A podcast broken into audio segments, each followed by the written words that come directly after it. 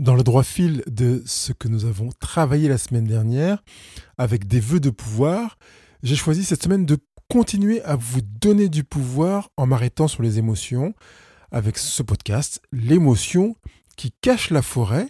Et vous allez comprendre la raison pour laquelle c'est vraiment important de comprendre, d'identifier l'éventuelle émotion qui cache la forêt, parce que ça nous évite de passer à côté des autres émotions. Je vous expliquerai les raisons pour lesquelles c'est vraiment important d'éviter de se priver d'autres émotions qui sont présentes en nous, de découvrir quelles sont les émotions rares et l'utilité de le faire, euh, et, puis, et puis surtout de savoir comment découvrir les autres arbres qui cachent la forêt pour vivre plus riche intérieurement.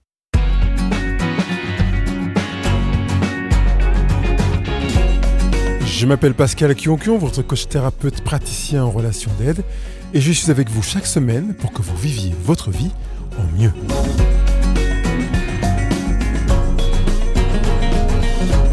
Bonjour les heureux, bonjour les heureuses. Dans cette semaine, nous allons continuer sur les émotions. Vous savez, pour ceux qui sont habitués à la communauté heureux au présent, que c'est un des points phares, un des axes majeurs qui nous permet de créer, de développer notre bonheur, de reprendre le contrôle sur notre vie et de moins la subir, plutôt de la construire, de la créer. J'aime bien utiliser cette image de la création. Et, c'est vraiment avec cet arrière-plan que je suis là aujourd'hui à partager ce podcast, l'émotion qui cache la forêt. Je pense à Paul qui me dit qu'il est très souvent en colère. Il ressent essentiellement de la colère. Et quand je l'interroge sur les autres émotions qu'il ressent, excepté quelques pointes de joie, il ne sait pas me répondre. L'essentiel de ce qu'il ressent tourne autour de la colère. Je pense à Sylvie qui me parle d'une émotion très forte, de tristesse, et qui est récurrentement présente. Ça fait des années qu'elle s'est euh, pointée, je dirais, cette émotion de tristesse, et elle, a le sentiment que, que, son quotidien tourne autour de la tristesse, en fait. Elle, elle vit la tristesse en quasi-permanence. Il lui arrive difficilement d'envisager une journée sans tristesse. En tout cas, c'était comme ça avant, au début, avant même que je commence à l'accompagner, même si les choses ont commencé à changer, mais que la tristesse vient de temps en temps frapper à la porte, encore, pour lui faire euh, savoir qu'elle est présente. Alors, on a déjà commencé à mettre en place des, euh, approches, des techniques pour euh, accueillir l'émotion de la tristesse le jour où elle viendra taper à la porte, mais il n'empêche que ça a été très, très, très présent dans la vie de Sylvie. Je pense également à Noah, qui euh, vit une émotion qu'il a l'impression de vivre en envahissement, une euh, émotion de honte. Où qu'il soit, quoi qu'il fasse, il a l'impression d'avoir à avoir honte. Vous voyez? L'impression d'avoir à ressentir de la honte. Dans le regard que les gens posent sur lui, dans les questions qu'on lui pose, dans les remarques qu'on lui fait. Et il abîme sa propre existence avec cette euh, impression de légitimer la pertinence de ressentir de la honte. Et quand je lui pose la question d'autres émotions qu'il ressent, là encore, à part des pics de joie, c'est essentiellement la honte. Or, il n'est pas pensable, sur le plan fonctionnel humain, sauf dysfonctionnement pathologique avéré, qu'il n'y ait qu'une émotion, ou une émotion et demie, voire deux émotions qui existent dans un individu. On rencontre, on fréquente, on profite de l'ensemble des émotions qui sont présentes dans ce que j'appellerais notre cosmogonie intérieure humaine. Le signal qui met en évidence le fait que l'on a élu une émotion qui cache la forêt, c'est la répétition de la même émotion, quelle que soit la fréquence. Ça veut dire que si on a une fréquence très très élevée, on ressent cette émotion plusieurs fois par jour, voire plusieurs fois par semaine, on a un signal qui montre qu'il y a de grandes chances qu'on ait élu un arbre qui cache la forêt. Si cette émotion est répétée même dans une durée plus longue, avec une intensité cette fois-ci, et non plus seulement une fréquence importante, il y a de grandes chances que cette émotion cache aussi la forêt. Donc on va en plus ajouter un facteur, qui est que le ressenti de cette émotion déclenche une forte souffrance personnelle. Je vis la situation avec une souffrance telle qui me signale que sans doute cette émotion est en train de cacher la forêt. En plus, elle est en train de cacher d'autres émotions, d'abîmer une réalité qui existe par ailleurs et que je néglige en utilisant cette émotion que j'appelle également une émotion fourre-tout. Parfois même, je ne sais pas ce que je ressens en dehors de l'émotion qui cache la forêt. Que je sois sensible à l'émotion de colère, par exemple, à chaque fois que je vis quelque chose de difficile, je ressens de la colère. En somme, je ne sais pas ressentir autre chose, ressentir de la tristesse, de la honte. Euh, je ressens une émotion forte et c'est généralement celle-là, c'est celle que je connais le mieux, que je maîtrise le mieux, ou plutôt qui me domine le plus ou qui me domine le mieux, celle que je fréquente le plus souvent ou qui déclenche de plus grandes intensités émotionnelles. Il y a de grandes chances que ce soit une émotion qui cache la forêt. Comment peut-on arriver à avoir une émotion qui cache la foi. Quand cette situation se présente, c'est qu'elle est le résultat d'une auto-éducation ou d'une éducation à donner la priorité, voire l'exclusivité à une émotion? Il n'y a rien de subi. On a appris à vivre comme ça. On a été éduqué comme ça. Et on a continué à le faire en s'auto-éduquant comme ça. Je fais exprès de parler de auto-éducation pour que on ne trouve pas un bouc émissaire idéal qui serait papa, maman ou tonton, je ne sais pas qui d'autre. On a commencé à être éduqué comme ça, on a choisi de continuer à s'éduquer ainsi. On pourrait me dire, comment aurais-tu, Pascal, euh, pu imaginer que je choisisse une autre voie alors que j'ai été initialement éduqué ainsi Ce n'est pas la question du jour, mais il y a effectivement une part subie, éducation, et il n'en demeure pas moins qu'il y a une part d'auto-éducation, de renforcement, d'auto-renforcement, qui euh, s'ancre dans ce qu'on appelle les croyances, et pour lesquelles je reviendrai dans quelques semaines, puisque j'ai envisagé de réaborder un podcast sur les croyances. Alors pourquoi nous sommes arrivés au résultat d'avoir une émotion qui cache la forêt? Parce que nous avons choisi, nous avons été éduqués et nous avons renforcé cette, éducation-là, parce que ça nous euh, permettait de nous rassurer, de nous rendre forts à nos propres yeux.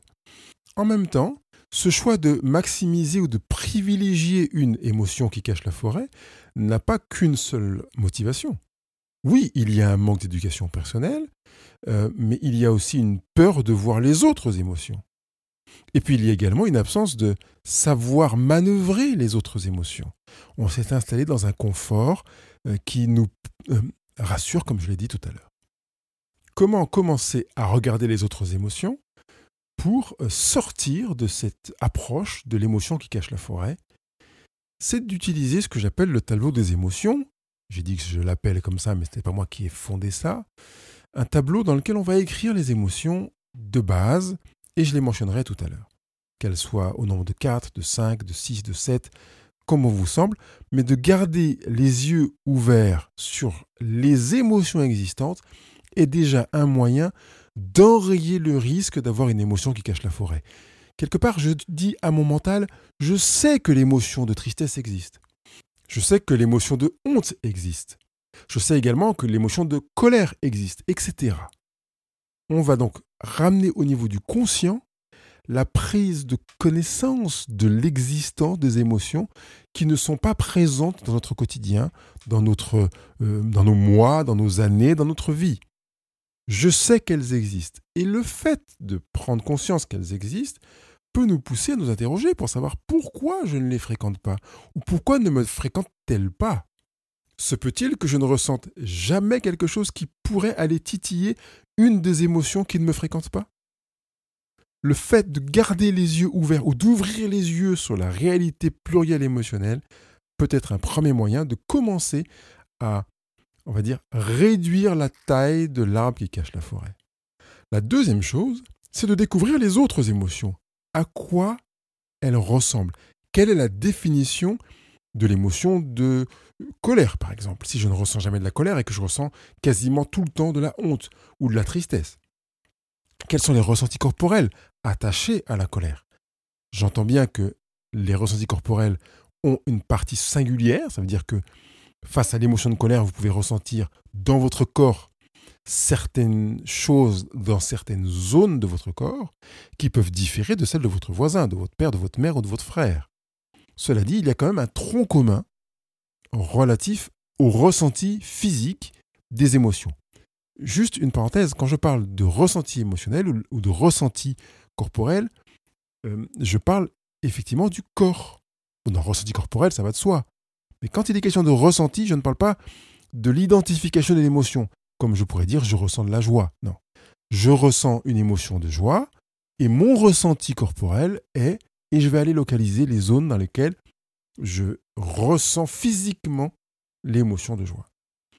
Le fait de découvrir les émotions, donc définition des émotions, expression des émotions, ressenti corporel, les déboucher en action, cela va me conduire à chercher à savoir comment se manifeste l'expression action, la transformation en action du ressenti de l'émotion que je cherche à découvrir. Attention là encore une fois, parce que si j'attache mon observation sur deux ou trois personnes, je ne pourrais pas avoir le spectre de ce que peut vouloir dire la manifestation en action d'une émotion. Euh, aller lire des articles, des livres sur le sujet, pour aller vraiment étayer votre connaissance du ressenti physique de l'émotion, ou faites-vous accompagner pour découvrir les spécificités, la singularité des ressentis et surtout des transformations en action de ce que vous pouvez ressentir sur le plan émotionnel? Passer par l'étape de la prise de conscience des émotions qui existent et que l'on n'expérimente pas. Chercher à découvrir ces émotions qui existent et que l'on ne connaît pas est un moyen de s'accueillir dans son entier, de cesser de rejeter une partie de soi, s'accueillir sans se déformer, accueillir le vrai soi-même. Il y a quelques semaines, ma femme a sorti une photo d'identité euh, qu'elle a posée sur mon bureau. Figurez-vous qu'il s'agissait d'une photo d'identité de moi quand j'étais gamin. Sur la photo, je dois avoir 8 ans à peu près. Et en regardant la photo, il m'est venu quelque chose qui m'a frappé euh, et même interpellé, parce que je me souviens pertinemment que je vivais un complexe à l'époque qui tournait autour de mes oreilles. Quand j'avais 7-8 ans, et ça a continué encore quelques années, j'avais honte, je me sentais complexé par les oreilles décollées.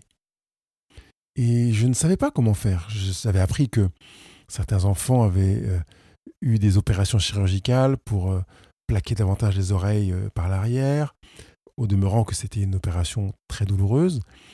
Mais moi, je, n'ai pas vécu d'opération, mes parents m'ont pas proposé ça. Et, et pour cause, c'est que quand je regardais la photo d'identité qui était déposée sur mon bureau, je, me suis demandé pourquoi j'avais eu ce complexe des oreilles décollées, parce que sur la photo de l'enfant que j'étais à 7 ou 8 ans, que je regarde maintenant en ayant la cinquantaine, je ne vois pas que j'ai les oreilles décollées. Je me suis demandé pourquoi je m'étais abîmé la vie avec ce regard euh, qui avait focalisé une attention sur mes oreilles au détriment du reste de partie de mon visage qui était, selon moi, acceptable.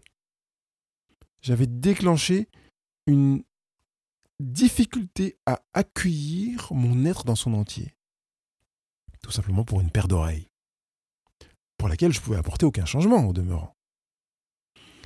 Là, je vous demande d'accueillir toutes vos émotions, toute votre réalité, ne pas rejeter votre paire d'oreilles ou certaines émotions qui, selon vous, ne devraient pas avoir de place dans votre forêt, dans votre écosystème.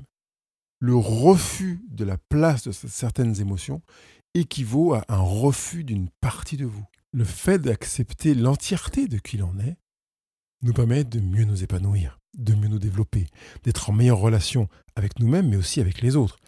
Oublier l'utilité de certaines émotions est une façon de nous recroqueviller, de nous handicaper intérieurement, de passer à côté d'une partie de nous-mêmes. Alors je voudrais vous rappeler peut-être qu'il y a euh, plusieurs classifications sur les émotions, qu'elles soient appelées émotions de base ou émotions primaires. Ici sur Heureux présent, je parle davantage d'émotions de base, mais nous nous comprenons. Certaines personnes dénombrent quatre émotions de base, la peur, la colère, la joie et la tristesse. D'autres en dénombrent six, le désir, la colère, la peur, le chagrin, la joie et l'affection. D'autres en dénombrent deux, la joie et la peur. Et ici sur Heureux au présent, j'en retiens cinq, joie, peur, colère, tristesse honte. Certains mettent la honte dans les sentiments et non pas dans les émotions. Et pour que vous compreniez juste euh, la différence entre une émotion et un sentiment, sachez qu'un sentiment, c'est une émotion qui s'est installée dans le temps et qui a commencé à s'incarner. Donc, quand on est triste, c'est une émotion, et la mélancolie est un sentiment, puisque c'est une tristesse que l'on va garder avec soi, transporter, installer, nourrir, et qui va se développer au fil du temps. Je rejoins Alain Finkel qui préfère utiliser quatre émotions de base, qu'il appelle lui plutôt émotions primaires, colère, peur, tristesse et joie, parce qu'il a tout simplement enlevé toutes celles qui ne sont pas présentes dans tous les tableaux. Donc il y en a quatre qui sont communes à toutes les euh, études qui présentent la liste émotionnelle. Moi j'ai préféré rajouter la honte parce que je trouve que c'est intéressant d'utiliser la symbolique de la main, joie symbolisée par le pouce, peur, colère, tristesse, honte, symbolisés par les quatre autres doigts, ce qui facilite leur euh, compréhension, leur mémorisation, sachant qu'en plus le pouce est vraiment séparé de l'index majeur annulaire et auriculaire, et que dans la sphère émotionnelle, il a euh, la joie a une fonction, une place vraiment spécifique qui est bien différente de peur, colère, tristesse et honte. Et d'autre part, je rejoins également Don Miguel Ruiz qui en présente deux, la joie et la peur, en plaçant colère, tristesse, honte comme des sous-manifestations de l'émotion de peur, sachant que la peur est l'émotion la plus forte, fondamentale, enracinée dans l'humain, qui est présente dans l'hippocampe à cause de la peur de l'extinction, de la menace et du besoin de la préservation de l'humanité, et qui va générer l'ensemble de nos réactions. Donc je peux aussi souscrire à l'idée de n'avoir que deux émotions. Puisque je viens d'évoquer la main, je pourrais prendre l'image, disant que si on a opté pour une émotion qui cache la forêt, cela pourrait équivaloir à l'idée d'utiliser un doigt sur les cinq de la main. Or, vous comprenez tout à fait combien votre vie peut se compliquer s'il ne vous reste qu'un doigt utile sur l'ensemble d'une main. Mieux vaut donc utiliser les cinq émotions, accueillir les cinq émotions, les conserver à leur place, leur reconnaître leur rôle et leur fonction, de manière à avoir une vie bien plus équilibrée. Je veux terminer ce podcast en revenant en partie sur un aspect que j'ai évoqué précédemment, et, terminer pour vous donner véritablement des outils pour que ce soit pratico-pratique. Comment découvrir les autres arbres de la forêt? Vous entendez bien que l'objet de ce podcast n'est pas de vous donner l'information qu'une émotion, une de vos émotions cache peut-être la forêt, mais de sortir de ce biais pour découvrir la richesse des autres émotions. Donc comment découvrir les autres euh, arbres qui sont présents dans votre forêt Je pourrais y répondre en gardant l'image botanique. D'abord, vous pouvez le faire en apprenant à connaître votre forêt. Pour ce faire, vous allez vous promener dans votre forêt, faire le tour de l'émotion qui cache la forêt, pour aller voir ce qui se passe derrière. Quelle est la biodiversité qui existe derrière cet arbre colossal que vous voyez immense? Est-il aussi colossal que ça ou est-ce qu'il vous paraît colossal parce que vous avez le nez en permanence collé sur son tronc? Parce que si vous avez le nez qui touche le tronc de l'arbre, vous ne voyez pas les autres arbres. Ça ne veut pas dire qu'il est colossal. Vous comprenez? Ça veut dire que vous le voyez comme tel. Et peut-être pourriez-vous découvrir qu'en prenant du recul, en faisant une dizaine, une vingtaine de pas en arrière ou sur le côté, vous pourriez prendre connaissance des arbres qui sont autour. Peut-être d'arbres qui sont plus grands, plus gros, plus colossaux que celui que vous avez en permanence sous le nez. Découvrir une autre chose, c'est que les arbres collaborent entre eux dans la vie, dans la forêt, dans un bois, même en ville. On a des études qui ont montré que les arbres communiquent entre eux par leurs racines, ils communiquent aussi par des champignons microscopiques qui servent de filaments, un peu comme les neurones cérébrales, et qui permettent aux arbres de transmettre des informations. Les émotions, comme les arbres, collaborent les unes avec les autres privilégier une émotion au détriment des autres, c'est se priver d'un enrichissement de la biodiversité émotionnelle intérieure qui est dommageable. Donc, découvrir que vos émotions sont interconnectées, qu'elles interagissent les unes avec les autres, peut vous permettre de vous enrichir sur l'émotion qui vous semble être importante et qui cache la forêt, en passant par le prisme d'une autre émotion qui est également présente dans votre forêt intérieure. Si certaines espèces sont menacées dans la nature, cela conduit par voie de conséquence à la menace d'autres espèces. Ça va de soi puisque je viens de vous apprendre, de vous rappeler que les arbres communiquent entre eux. Ils ne font pas que communiquer entre eux, ils se protègent les uns les autres, ils s'équilibrent les uns les autres par euh, une alimentation différente les uns des autres. Un hêtre, un frêne, un charme, un peuplier, un noisetier, qui peuvent être des arbres qui cohabitent dans le même bois, ne consomment pas les mêmes nutriments, micronutriments présents dans le sol. C'est la raison pour laquelle ils peuvent cohabiter. Par conséquent, leur diversité va participer à l'enrichissement puisqu'ils vont aussi donner et rejeter des éléments que leurs euh, congénères voisins ne rejettent pas ou ne produisent pas. Si certaines espèces sont menacées, donc, les autres risquent d'être menacés, ou d'autres espèces risquent d'être menacées. Privilégier l'arbre qui euh, cache la forêt est une manière finalement indirecte de risquer de menacer d'autres émotions. C'est la raison pour laquelle je parle d'appauvrissement. L'inverse existe, et c'est là que c'est heureux, c'est que l'enrichissement, la prise en considération de la diversité, de la biodiversité émotionnelle, participe à renforcer, mais aussi à équilibrer l'ensemble, je dirais, de la sphère émotionnelle. Si vous prenez connaissance de votre émotion de honte, elle aura peut-être des choses à apprendre à l'émotion de tristesse, qui elle aura peut-être à apprendre aussi des choses à l'émotion de honte ou à la colère, et ainsi de suite. Mieux connaître vos émotions, c'est savoir mieux les identifier. C'est savoir mieux les utiliser par conséquent.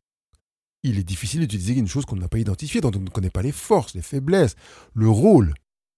C'est aussi s'équilibrer soi-même dans sa biodiversité intérieure.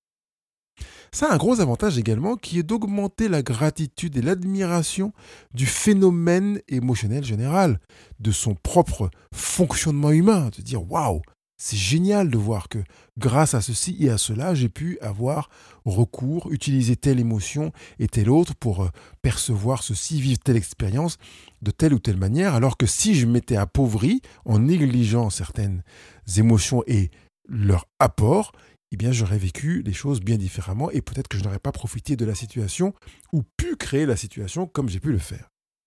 Le fait de prendre connaissance des autres émotions que, euh, qui, ne cachent pas la forêt, mais qui sont présentes dans la forêt, permet de rendre capable la programmation pour vivre plus grand.